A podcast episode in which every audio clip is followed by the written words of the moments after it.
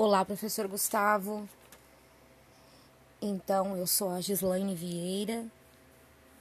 Estou com a minha equipe, a Charlena Patrício e o Bruno Barbosa. Nós estamos fazendo esse desafio.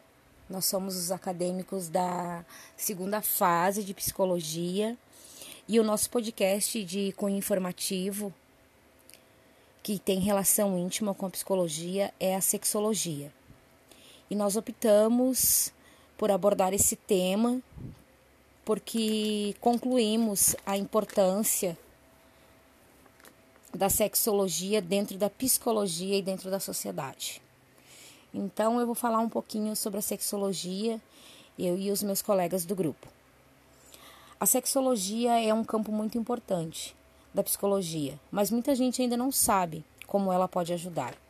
A sexualidade é sem dúvida uma das áreas mais complexas e ricas da natureza humana. Ela envolve ao mesmo tempo questões físicas, psicológicas, sociais, morais e até mesmo religiosas. A sexologia abrange diversas áreas de estudo, além do sexo em si. Há alguns séculos, o estudo sexológico se encontrava no resultado do sexo e não na experiência da sexualidade, mas isso foi mudando drasticamente com o tempo. Hoje a sexologia é uma ciência prestigiada e uma importante aliada na conquista e manutenção do bem-estar. No campo psicológico se destacam Sigmund Freud e sua concepção psicanalítica da sexualidade, e Ellen Singer Kaplan, médica e psicanalística, pioneira no campo da terapia sexual e fundadora da primeira clínica americana para desordens sexuais. A sexologia é muito mais que apenas um estudo das relações sexuais. Ela é uma ciência extremamente multifacetada. Aliás, o estudo da sexualidade é incrivelmente diversificado e está avançando rapidamente. As dimensões psicológicas, culturais, espirituais, sociais, políticas e físicas da sexualidade desempenham importante papel na sexologia. Olá, caríssimos colegas, professor Everton, eu me chamo Charlena Patrício, eu sou integrante do grupo de desafio, grupo número 1, um, composto por Gislaine, Charlena e Bruno. E hoje a gente está fazendo aqui esse podcast e eu vou falar para vocês então um pouquinho sobre sexualidade. No entanto, é muito comum que as pessoas pensem em procurar um especialista quando enfrentam algum problema físico durante o sexo, como disfunções e outras dificuldades. Mas não é necessário se deparar com alguma crise referente ao sexo para se consultar. É importante ter em mente que o sexo e a sexualidade desempenham um papel enorme na sociedade, nos molda como indivíduos e casais, e intervém no modo como enxergamos os outros e a nós mesmos, e ainda em como nossa moral e ética e valores são formados. Dessa forma, o psicólogo está apto a falar sobre traumas, medos, limitações, preconceitos e tudo mais que envolva o sexo. E de acordo com a Organização Mundial de Saúde, a OMS, a saúde sexual é uma parte muito importante do bem-estar físico e mental de cada indivíduo.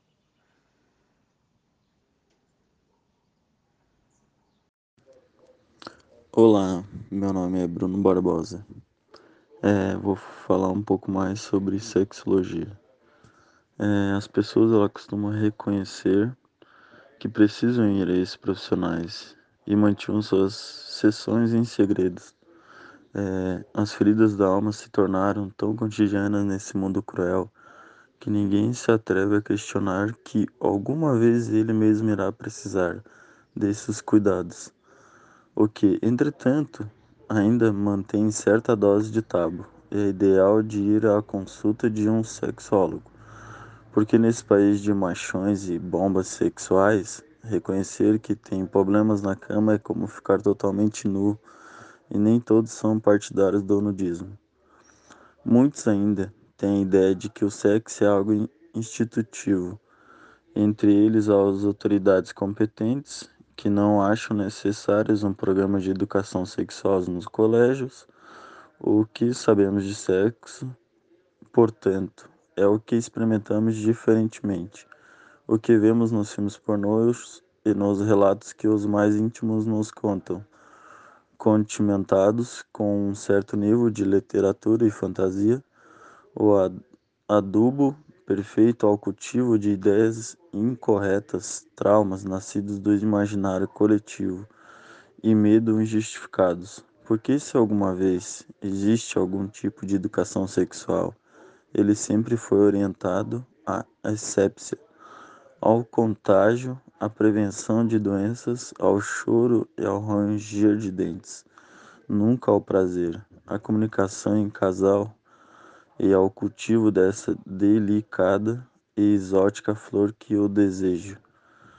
A medicina oficial também não contempla muito o sexo. Os médicos com pouco mais de 10 minutos para entender a cada paciente pode nos perguntar se dormimos bem, se vamos ao banheiro regularmente e qual é a nossa alimentação, mas que ninguém se interessa por nossa vida sexual.